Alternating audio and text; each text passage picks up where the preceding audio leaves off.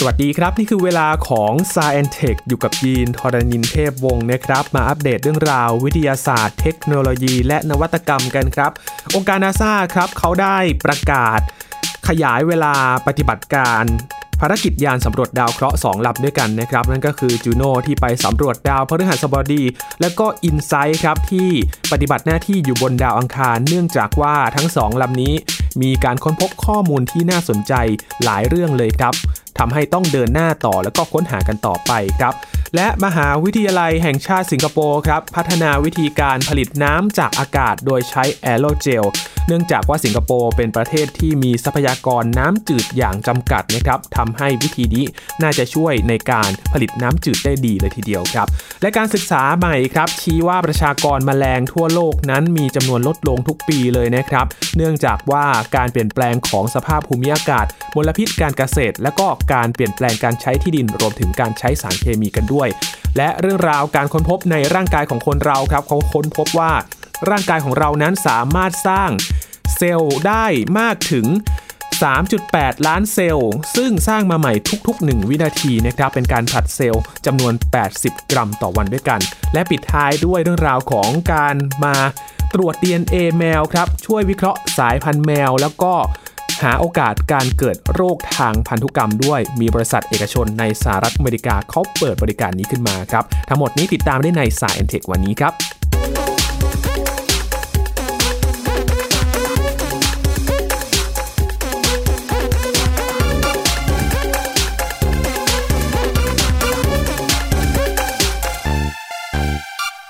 เริ่มที่ข่าวจากทางนาซานะครับ ในช่วงนี้ มีภารกิจการสำรวจดาวอังคารเกิดขึ้นในช่วงสัปดาห์ของวันแห่งความรักนะครับเดือนกุมภาพันธ์ และก็เป็นหมายกำหนดการที่มี 3 ภารกิจที่จะไปสำรวจดาวอังคาร มีกำหนดที่จะเดินทางไปถึงครับ ทั้งยานโฮปของสหรัฐอาหรับเอมิเรตยานเทียนเวอร์หนึ่งของจีนนะครับ และก็โครงการมา2020 ขององค์การนาซาสหรัฐอเมริกาที่จะเดินทางไปถึงดาวอังคารในช่วงสัปดาห์นี้นะครับ แน่นอนว่า s c i e n Tech จะมาอัปเดตเรื่องราว การเดินทางไปถึงของทั้ง 3 โครงการนี้กันแน่นอนใน s c i e n Tech Weekly Update ครับ แต่ก่อนอื่นครับ มีอีกเรื่องหนึ่งที่น่าสนใจเกี่ยวกับการสำรวจดาวอังคารและดาวพฤหัสบดีนะครับของทางนาซาที่เขาประกาศขยายเวลาปฏิบัติภารกิจของยานสำรวจดาวเคราะห์2ลำด้วยกันครับ นั่นก็คือ ยานจูโน่ที่ไปปฏิบัติหน้าที่สำรวจดาวพฤหัสบดี และก็อินไซต์ครับที่ตอนนี้อยู่ที่ดาวอังคารนะครับ โดยองค์การบริหารการบินและอวกาศแห่งชาติสหรัฐอเมริกาหรือนาซาเขาได้ขยายเวลาปฏิบัติภารกิจของทั้งสองลำนี้ เนื่องจากว่า ค้นพบข้อมูลทางวิทยาศาสตร์ที่สำคัญจำนวนมากเลยครับ แล้วก็เพิ่มความเข้าใจและกระตุ้นให้เกิดคำถามเกี่ยวกับระบบสุริยะอย่างมากมายมหาศาลเลย ซึ่งที่ผ่านมานะครับ ยานอวกาศจูโน่เขาไปค้นพบข้อมูลทางวิทยาศาสตร์ที่สำคัญมากมายเกี่ยวกับโครงสร้างภายใน และสนามแม่เหล็กของดาวพฤหัสบดีครับทำให้ทราบถึงการเคลื่อนที่ของสสารภายในชั้นบรรยากาศ ของดาวพฤหัสบดี พบว่ามีความซับซ้อนมากกว่าที่นักวิทยาศาสตร์เคยคิดไว้อีกครับ ขณะนี้นาซาก็ได้ขยายขอบเขตการศึกษา ไปยังวงแหวนและก็ดวงจันทร์ ที่เป็นบริวารของดาวพฤหัสบดีนะครับ ทั้งดวงจันทร์ไอโอยูโรปาแล้วก็แกนิมิดด้วยวิธีการสังเกตการและก็การบินโฉบครับ จึงขยาย ภารกิจของยานจูโน่ออกไปถึงเดือนกันยายนปี 2568 หรือว่าจนกว่ายานจะใช้การไม่ได้เลยนะครับสำหรับยานจูโน่ถือว่าเป็นยานที่มีความสำคัญมาก ๆ เลยนะครับ แล้วก็เป็นการเปิดมิติใหม่ของการสำรวจดาวพฤหัสบดีเลยนะครับจูโน่ได้เดินทางจากโลกไปเมื่อวันที่ 5 สิงหาคมปี 2011 นะครับ แล้วก็ไปถึงจุดหมายในวันที่ 4 กรกฎาคม 2016 ครับ ตรงกับวันชาติสหรัฐอเมริกาเลยนะครับ ก็เดินทางไปสำรวจศึกษาองค์ประกอบของดาวพฤหัสบดีครับ สนามแรงโน้มถ่วง สนามแม่เหล็กแล้วก็เรื่องราวของแมกนิโตสเฟียร์ขั้วโลกนะครับ ซึ่งศึกษาจุดกำเนิดของดาวรวมถึงการค้นหาคำตอบว่า ดาวพฤหัสบดีมีแกนหินหรือไม่ ปริมาณน้ำในชั้นบรรยากาศที่ลึกลงไป การกระจายมวล และความเร็วลมในชั้นบรรยากาศที่ลึก ที่เชื่อว่าจะมีความเร็วลมสูงสุดถึง 618 กิโลเมตรต่อชั่วโมงด้วยกัน ก็ค้นหาหลายอย่างเลยนะครับ และพอไปถึงดาวพฤหัสบดีเนี่ยจูโน่ก็ได้ค้นพบเรื่องราวที่น่าสนใจรวมถึงถ่ายภาพจากมุมมองที่เห็นดาวพฤหัสบดีได้อย่างน่าสนใจเลยทีเดียวครับ และยานสำรวจอีกลำหนึ่งครับที่เดินหน้ากันต่อไป ขยายเวลาสำรวจกันต่อนั่นก็คือยานสำรวจ InSight ครับที่จะขยายภารกิจออกไปอีก 2 ปีนะครับไปจนถึงเดือนธันวาคม 2565 ครับ สำหรับยาน InSight นี้นะครับ ได้วางเครื่องตรวจวัดคลื่นไหวสะเทือน บนดาวอังคารด้วยนะครับบริเวณผิวดาวที่ยานลงจอด สามารถตรวจวัดคลื่นไหวสะเทือนที่ผ่านชั้นต่างๆ ภายในตัวดาวอังคารทำให้นักวิทยาศาสตร์ครับก็สามารถสร้างแบบจำลองโครงสร้างภายในของดาวอังคารได้อย่างแม่นยำมากขึ้น สำหรับการขยายภารกิจยานสำรวจอินไซต์ก็จะไปให้ความสำคัญในการพัฒนาชุดข้อมูล คุณภาพสูงนะครับของการเกิดแผ่นดินไหวบนดาวอังคาร โดยเก็บข้อมูลจากเครื่องวัดสภาพอากาศ และเครื่องวัดคลื่นไหวสะเทือนที่ฝังอยู่โดยรอบ รวมถึงตรวจวัดความร้อนและคุณสมบัติทางกายภาพบริเวณผิวดาวอังคารด้วยนะครับสำหรับ Insight เนี่ยเป็นแลนเดอร์นะครับซึ่งก็ไปประจำอยู่ที่ดาวอังคารเดินทางไป ดาวอังคารเนี่ยตั้งแต่ปี 2561 แล้วนะครับในเดือนพฤษภาคมครับ แล้วก็ไปถึงจุดหมายที่ดาวอังคารเนี่ยลงจอดสำเร็จเมื่อวันที่ 26 พฤศจิกายนในปีเดียวกันนะครับ 2561 พอไปถึงก็เดินหน้าสำรวจกันต่อครับ กับอุปกรณ์ที่ติดตัวไปด้วยทำให้ศึกษาเรื่องราวของโครงสร้างภายในของชั้น บนดาวอังคารนะครับว่ามีโครงสร้างอย่างไรบ้างนั่นเอง และหลังจากนี้ครับ3ภารกิจที่เดินทางไปถึงดาวอังคารนะครับ ยานโฮปเทียนว่า 1 แล้วก็โครงการมา2020 นะครับ อย่างรถสำรวจ Perseverance ก็จะเดินทางไปถึงดาวอังคาร ก็จะได้ข้อมูลที่น่าสนใจเพิ่มเติมไปมากกว่านี้อีกนะครับ ก็รอติดตามว่าจะมีข้อมูลอะไรใหม่ ๆ ที่น่าสนใจ สำหรับภารกิจทั้งสองที่นาซาได้ขยายเวลาออกไปนะครับสามารถดำเนินการได้อย่างต่อเนื่องเลยนะครับใช้ต้นทุนต่ำกว่าการเริ่มภารกิจใหม่ด้วย เพราะว่าที่ผ่านมาการขยายเวลาภารกิจออกไป ก็ช่วยให้ภารกิจนั้นๆเนี่ยได้รับชุดข้อมูลในระยะยาวมากขึ้นครับสามารถพัฒนาชุดข้อมูลดังกล่าวให้มีคุณภาพสูงมากขึ้นด้วย หรือบางภารกิจนั้นสามารถบินโฉบเข้าไปยังวัตถุอื่น ๆ โดยมีเป้าหมายทางวิทยาศาสตร์ใหม่ทั้งหมดเลยนะครับถือว่าคุ้มค่ากับงบประมาณที่ลงทุนไปอย่างแน่นอน เป็นผลพลอยได้นะครับที่ส่งไปสำรวจแล้วก็พอภารกิจที่ไปสำรวจนั้น เดินหน้าไปต่อได้มีข้อมูลที่น่าสนใจก็เดินหน้ากันต่อไปทำให้เราค้นพบข้อมูลอะไรใหม่ ๆ มากยิ่งขึ้นสำหรับการสำรวจอวกาศในแต่ละครั้งด้วยนะครับ กลับมาที่โลกของเรากันบ้างครับ มีการค้นพบที่น่าสนใจอยู่อย่างต่อเนื่อง เช่นเดียวกันครับ พาไปที่สิงคโปร์เพื่อนบ้านในอาเซียนนะครับสำหรับสิงคโปร์ เป็นประเทศหนึ่งครับคุณผู้ฟังที่มีทรัพยากรน้ำจืดอยู่อย่างจำกัดนะครับด้วยสภาพที่เป็นเกาะ ขนาดเล็กแล้วก็มีน้ำทะเลอยู่โดยรอบนะครับ เพราะฉะนั้นการหาน้ำจืดเนี่ยเป็นสิ่งที่ยากและก็ท้าทายมาก ๆ เลยครับ ทีมนักวิทยาศาสตร์ และก็นักวิจัยจากมหาวิทยาลัยแห่งชาติสิงคโปร์ครับเขามองเห็นปัญหานี้ จึงได้พัฒนาเทคโนโลยีการผลิตน้ำจืดจากอากาศครับ โดยใช้แอโรเจลเป็นส่วนประกอบสำคัญ และไม่จำเป็นต้องใช้พลังงานไฟฟ้าเลยครับสำหรับเทคโนโลยีใหม่นี้นะครับสามารถแก้ปัญหาการขาดแคลนน้ำขาดแคลนทรัพยากรน้ำจืดในอนาคตของสิงคโปร์รวมไปถึงประเทศอื่น ๆ ทั่วโลกได้ด้วยครับ โดยเทคโนโลยีการผลิตน้ำจืดจากอากาศนี้ มีจุดเริ่มต้นมาจากการประยุกต์องค์ความรู้เดิมนะครับ เกี่ยวกับส่วนประกอบของชั้นบรรยากาศโลก ที่มีส่วนประกอบของก๊าซไฮโดรเจน และก็ออกซิเจนรวมอยู่ด้วยเป็นจำนวนมาก ซึ่งก๊าซดังกล่าวเป็นองค์ประกอบสำคัญในโมเลกุลของน้ำทีมนักวิจัยจากมหาวิทยาลัยแห่งชาติสิงคโปร์ก็ได้ใช้แอโรเจลครับ วัสดุที่มีโครงสร้างแข็ง แต่น้ำหนักเบามากที่สุดในโลก มาใช้พัฒนาเทคโนโลยีการผลิตน้ำจืดจากอากาศครับ ภายในส่วนประกอบของแอโรเจลนั้นมีอากาศเป็นส่วนประกอบมากถึง 99.8%เลยนะครับ มีคุณสมบัติสำคัญในการป้องกันความร้อน รวมไปถึงมีคุณสมบัติในการดึงโมเลกุลของน้ำออกจากอากาศ โดยกระบวนการดังกล่าวเกิดขึ้นแบบอัตโนมัติ ไม่จำเป็นต้องใช้พลังงานไฟฟ้าเลยครับนักวิทยาศาสตร์ประมาณการว่าแอโรเจลประมาณ 1 กิโลกรัม สามารถผลิตน้ำได้ประมาณ 17 ลิตรต่อวัน การพัฒนาเทคโนโลยีผลิตน้ำจืดจากอากาศโดยใช้แอโรเจลนี้นะครับยังอยู่ในขั้นตอนการวิจัยพัฒนาในระยะแรกอยู่นะครับยังมีเรื่องของต้นทุนในการผลิตแอโรเจลที่ถือว่ามีราคาแพงมาก ๆ แต่อย่างไรก็ตามครับ เทคโนโลยีดังกล่าวก็เป็นจุดเริ่มต้นที่สำคัญเลยนะครับ ในการแสวงหาวิธีการสร้างน้ำจืดครับ เพื่อการดำรงชีวิตของมนุษย์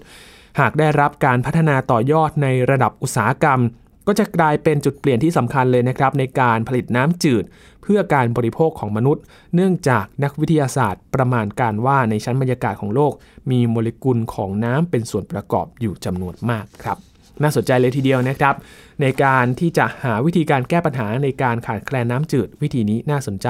ถ้าได้รับการพัฒนา แล้วก็นำไปต่อยอดในเชิงพาณิชย์ ในเชิงอุตสาหกรรมแล้ว ก็จะทำให้เรานั้นมีทางเลือกในการผลิตน้ำจืดมากยิ่งขึ้นด้วยครับ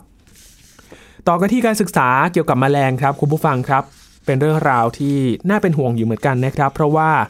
มีการศึกษาเกี่ยวกับประชากรแมลงทั่วโลกครับ โดยผู้เชี่ยวชาญด้านแมลง ระดับชั้นนำของโลกก็กล่าวว่าประชากรแมลงที่สำคัญของโลกเรานั้นกำลังจะตายลงอย่างช้าๆครับ ซึ่งกลุ่มการศึกษาใหม่นี้ชี้ว่าโลกสูญเสียแมลงไปราว 1-2%ในแต่ละปี ความสูญเสียดังกล่าวเกิดจากการเปลี่ยนแปลงของสภาพภูมิอากาศ มลพิษ การเกษตร การเปลี่ยนแปลงในการใช้ที่ดิน รวมถึงการใช้สารเคมีด้วยครับ คุณเดวิดแวกเนอร์จากมหาวิทยาลัย University of Connecticut เป็นหัวหน้าการศึกษา 12 ชิ้นครับ ซึ่งเพิ่งปรากฏในวารสาร Proceedings of the National Academics of Science นะครับ ทั้งนี้มีนักวิทยาศาสตร์ 56 คนจากทั่วโลกเข้าร่วมในการวิจัยในครั้งนี้ด้วยครับ โดยสำนักข่าว Voice of America ได้รายงานนะครับว่าปัญหาที่บางครั้งเรียกกันว่าเป็นความหายนะของแมลงนั้น เป็นปัญหาที่ซับซ้อน แม้แต่นักวิทยาศาสตร์เองก็ยังบอกว่าพวกเขาไม่สามารถเข้าใจอย่างถ่องแท้ได้ และความซับซ้อนของปัญหาดังกล่าว ก็จะทำให้เป็นเรื่องยากที่จะให้ประชาชนสนใจในแนวทางในการแก้ไขปัญหาคุณเดวิดยังบอกอีกนะครับว่านักวิทยาศาสตร์จำเป็นต้องค้นหาว่า ระดับการสูญเสียมแมลงนั้น มากกว่าการสูญเสียสัตว์ชนิดอื่น ๆ หรือไม่ นอกจากนี้ยังมีเรื่องอื่น ๆ ที่ต้องกังวลกันมากกว่านะครับ เพราะว่าเหล่าแมลงเป็นเป้าหมายของการโจมตีด้วยยาฆ่าแมลง สารกำจัดวัชพืช และก็มลภาวะทางแสงด้วย ทั้งนี้ยาฆ่าแมลงและสารกำจัดวัชพืชนั้น เป็นสารเคมีชนิดพิเศษที่สามารถฆ่าแมลงหรือพืชชนิดต่าง ๆ ได้ นอกจากนี้ทางด้านคุณเมย์เบรนบอมจาก University of Illinois ก็เป็นหัวหน้าการวิจัยในครั้งนี้ก็เปรียบเทียบการสูญเสียแมลงกับการเปลี่ยนแปลงของสภาพภูมิอากาศเมื่อ 30 ปีก่อน ซึ่งในเวลานั้นวิธีการในการวัดอุณหภูมิ และอัตราผลกระทบที่เกิดจากการเปลี่ยนแปลงสภาพภูมิอากาศโลกยังเป็นเรื่องยาก คุณเมย์ยังบอกอีกนะครับว่า ปัญหาอีกอย่างหนึ่ง คือหลาย ๆ คนเกลียดแมลง แม้ว่าสิ่งมีชีวิตตัวเล็ก ๆ เหล่านี้จะทำประโยชน์มากมายก็ตาม ทั้งที่พวกมันช่วยผสมเกสรกำจัดของเสียและมีส่วนสำคัญในห่วงโซ่อาหารอีกด้วย ขณะที่ คุณเดวิดแวกเนอร์จาก University of Connecticut ก็ยังบอกอีกนะครับว่ามาแมลงเนี่ยที่มีความสำคัญเนี่ยมีอยู่ 2 ชนิดก็คือพึ่งแล้วก็ผีเสื้อจักรพรรดิซึ่งเป็นตัวอย่างที่ดีของปัญหาที่มแมลงกำลังเผชิญอยู่ในปัจจุบันครับพึ่งจำนวนมากหายไปเพราะว่าโรคภัยปรสิตยาฆ่ามาแมลง ยากำจัดวัชพืช แล้วก็ขาดอาหาร และสภาพอากาศที่แห้งแล้งทางฝั่งตะวันตกของสหรัฐ ซึ่งได้รับผลกระทบจากการเปลี่ยนแปลงของสภาพภูมิอากาศก็ทำให้มิววีดซึ่งเป็นอาหารของแมลงลดน้อยลงไปด้วย และการเปลี่ยนแปลงทางการเกษตรกรรมของอเมริกาก็ได้กำจัดวัชพืช และก็ดอกไม้ที่แมลงดูดกินน้ำหวานจากเกสรก็หายไปอีกด้วยครับ อย่างไรก็ตามครับ นักวิจัยก็ยังบอกว่าเอกสารทางวิทยาศาสตร์ชิ้นล่าสุดนั้นก็ไม่ได้ให้ข้อมูลใหม่ ๆ แต่ทำให้เห็นภาพรวมที่ยังไม่สมบูรณ์ของปัญหาที่กำลังได้รับความสนใจมากขึ้นนะครับ นักวิทยาศาสตร์ก็ได้ระบุชนิดของแมลง 1 ล้านชนิด และคาดว่าน่าจะมีแมลงที่ถูกค้นพบอีกถึง 4 ล้านชนิดด้วยกันครับขณะที่นักวิจัยจากมหาวิทยาลัย University of Delaware ซึ่งไม่ได้เป็นส่วนหนึ่งของการศึกษาในครั้งนี้นะครับ แต่ก็ได้แสดงความคิดเห็นเกี่ยวกับการวิจัยในครั้งนี้ด้วย ก็บอกว่า งานวิจัยในครั้งนี้เนี่ยทำให้เห็นว่าโลกใช้เวลา 30 ปีที่ผ่านมาในการใช้จ่ายเงินหลายพันล้านดอลลาร์สหรัฐ เพื่อค้นหาวิธีใหม่ๆ ในการฆ่ามาแมลง แต่กลับใช้เงินเพียงน้อยนิดครับที่จะรักษาพวกมันเอาไว้ และ โชคดีที่ผู้คนพยายามช่วยกันหาวิธียับยั้งการสูญเสียแมลง ซึ่งเรื่องนี้เป็นปัญหาระดับโลกที่มีการแก้ปัญหาในระดับรากหญ้ากันด้วยนะครับ เป็นงานวิจัยล่าสุดทำให้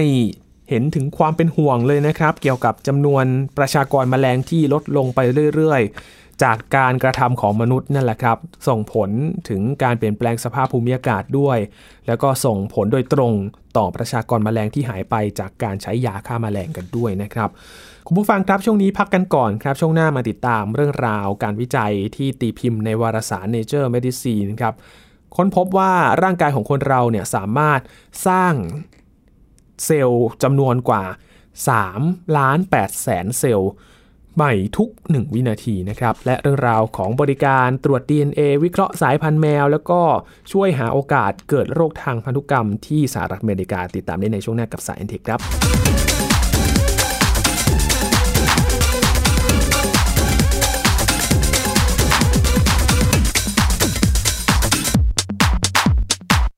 เพียงแค่มีสมาร์ทโฟน ก็ฟังได้ Thai PBS Digital Radio สถานีวิทยุดิจิทัลจากไทย PBS เพิ่มช่องทางง่ายๆ ให้คุณได้ฟังรายการดีๆ ทั้งสดและย้อนหลัง ผ่านแอปพลิเคชันไทย PBS Radio หรือเวอร์ไบเว็บดอทไทยพีบีเอสเรดิโอคอมไทยพีบีเอสดิจิทัลเรดิโออินฟอร์ทนเมนต์ for all มากกว่าด้วยเวลาข่าวที่มากขึ้น จะพัดพาเอาฝุ่นออกไปได้ครับ มากกว่าให้คุณทันในทุกสถานการณ์ ตามที่กฎหมายดังกล่าวกำหนดเอาไว้ มากกว่ากับเนื้อหาเที่ยงตรงรอบด้านนำมาใช้ในคดีเมาแล้วขับ มากกว่าในทุกทางออกของสังคม ป้องกันไม่ให้ปัญหาเกิดขึ้น มากกว่ากับข่าวรอบวันในทุกมิติ เครนก่อสร้างเกิดอุบัติเหตุขึ้น มากกว่าด้วยการวิเคราะห์ที่ตรงจุด ความพยายามของภาครัฐที่จะแก้ปัญหา และมากกว่ากับทีมข่าวมืออาชีพ ข่าวไทย PBS ให้คุณได้มากกว่า ติดตามหลากหลายเรื่องราวของลูกและสามีกับสามมนุษย์แม่ นิธิดาแสงสิงแก้ว ปาริตามีซัพ์และสัสิธรสินพักดี ในรายการมัมแอนเมาส์ทุกวันจันทร์ถึงวันศุกร์เวลา 8นาฬิกาถึง 9นาฬิกาทางไทย PBS ดิจิตอล Radio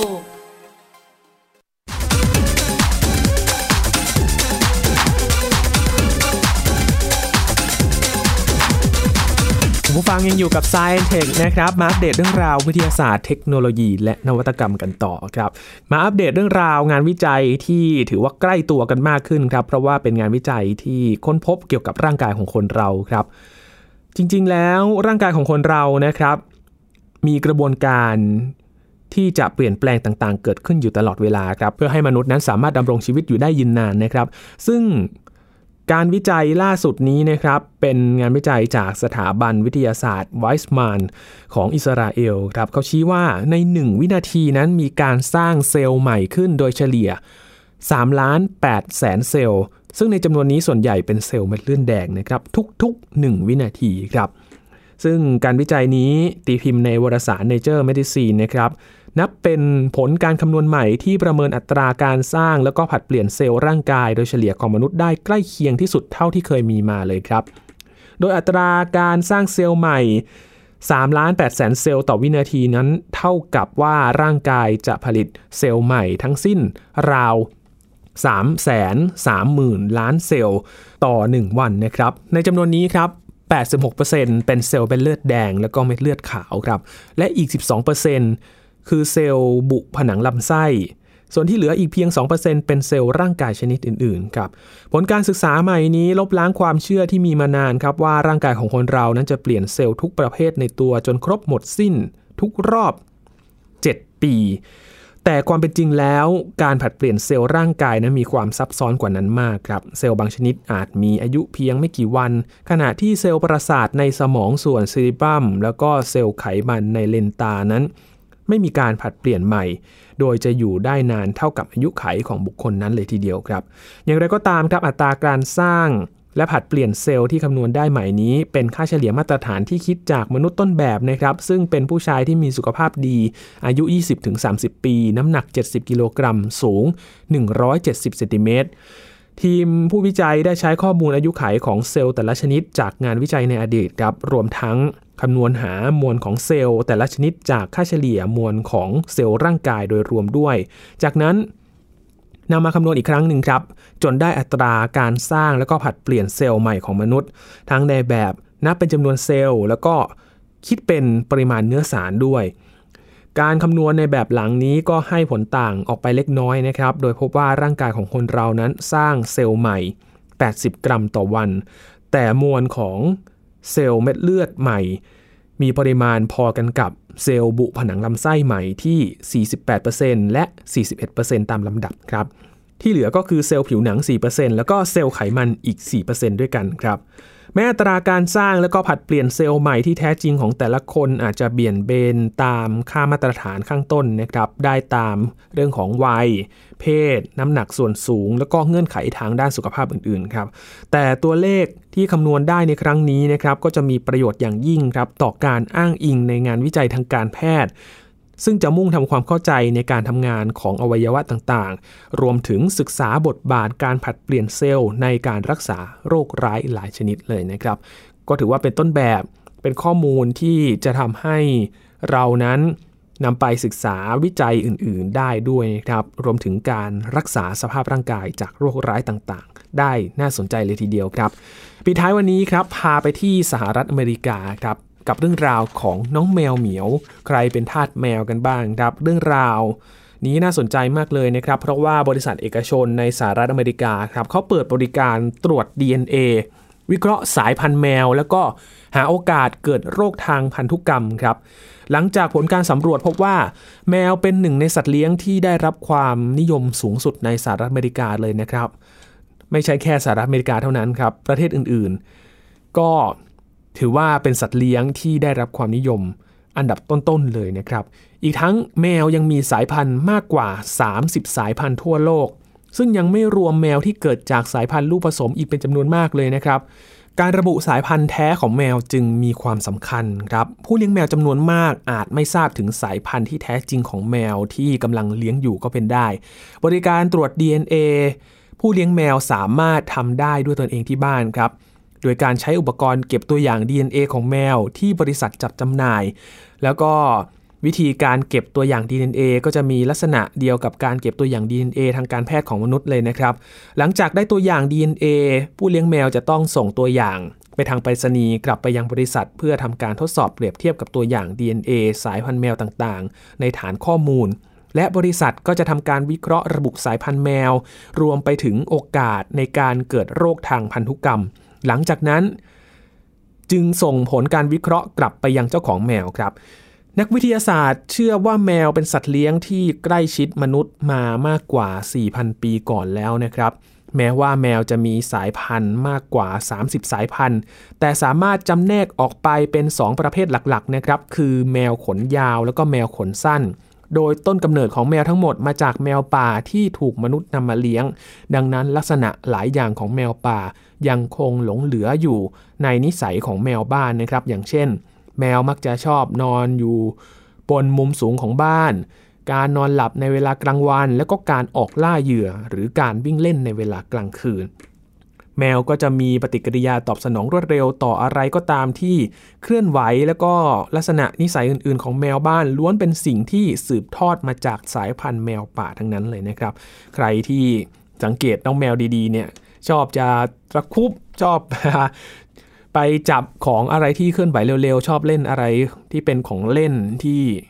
เราเนี่ยไปแย่ไปเล่นกันนะครับ ก็เป็นนิสัยของแมวที่เราสังเกตได้กันทั่วไปเลยนะครับ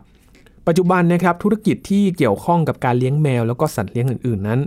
มีมูลค่าสูง แล้วก็เติบโตอย่างรวดเร็วเลยนะครับ เนื่องจากเจ้าของสัตว์เลี้ยงจำนวนไม่น้อยครับ พร้อมที่จะจ่ายเงินเพื่อสัตว์เลี้ยงของตัวเอง อย่างเช่น อาหาร อุปกรณ์การเลี้ยงของเล่น รวมไปถึงเทคโนโลยีในการรักษาโรคให้แมวของตัวเองครับ หากนับเฉพาะในสหรัฐอเมริกานะครับ พบว่ามูลค่าของธุรกิจที่เกี่ยวข้องกับสัตว์เลี้ยงชนิดต่างๆ มีมูลค่ามากกว่า 270,000 ล้านบาท ในช่วงปี 2563 ที่ผ่านมาครับ เราก็อยากจะให้สัตว์ที่เราเลี้ยงนะครับ ได้รับการดูแลอย่างดี หาสิ่งดีๆ มาให้นะครับ เพราะฉะนั้นไม่แปลกใจเลยนะครับที่เหล่าเจ้าของนั้น ก็จะพยายามหาสิ่งที่ดีมาช่วยดูแลสัตว์เลี้ยงของคุณเหล่านั้นนั่นเองนะครับ ทั้งหมดนี้คือ s ายเอ็นเทคครับ กับเรื่องราววิทยาศาสตร์เทคโนโลยี และนวัตกรรมที่นำมาฝากกันในวันนี้ครับ คุณผู้ฟังติดตามรายการกันได้ที่ www.thaipbspodcast.com รวมถึงพอดแคสต์ช่องทางต่างๆ ที่คุณกำลังรับฟังอยู่นะครับ อัปเดตเรื่องราววิทยาศาสตร์เทคโนโลยี และนวัตกรรมกับเราได้ที่นี่ทุกที่ทุกเวลาเลยครับ อัปเดตข่าวสารทางโซเชียลมีเดียกันได้นะครับ ไปที่ Facebook Fanpage Thai PBS Podcast รวมถึง Twitter Instagram แล้วก็ YouTube ด้วยนะครับ ช่วงนี้ยินทอรานินเทพวงศ์ขอบพระคุณสำหรับการติดตามรับฟังนะครับ สวัสดีครับ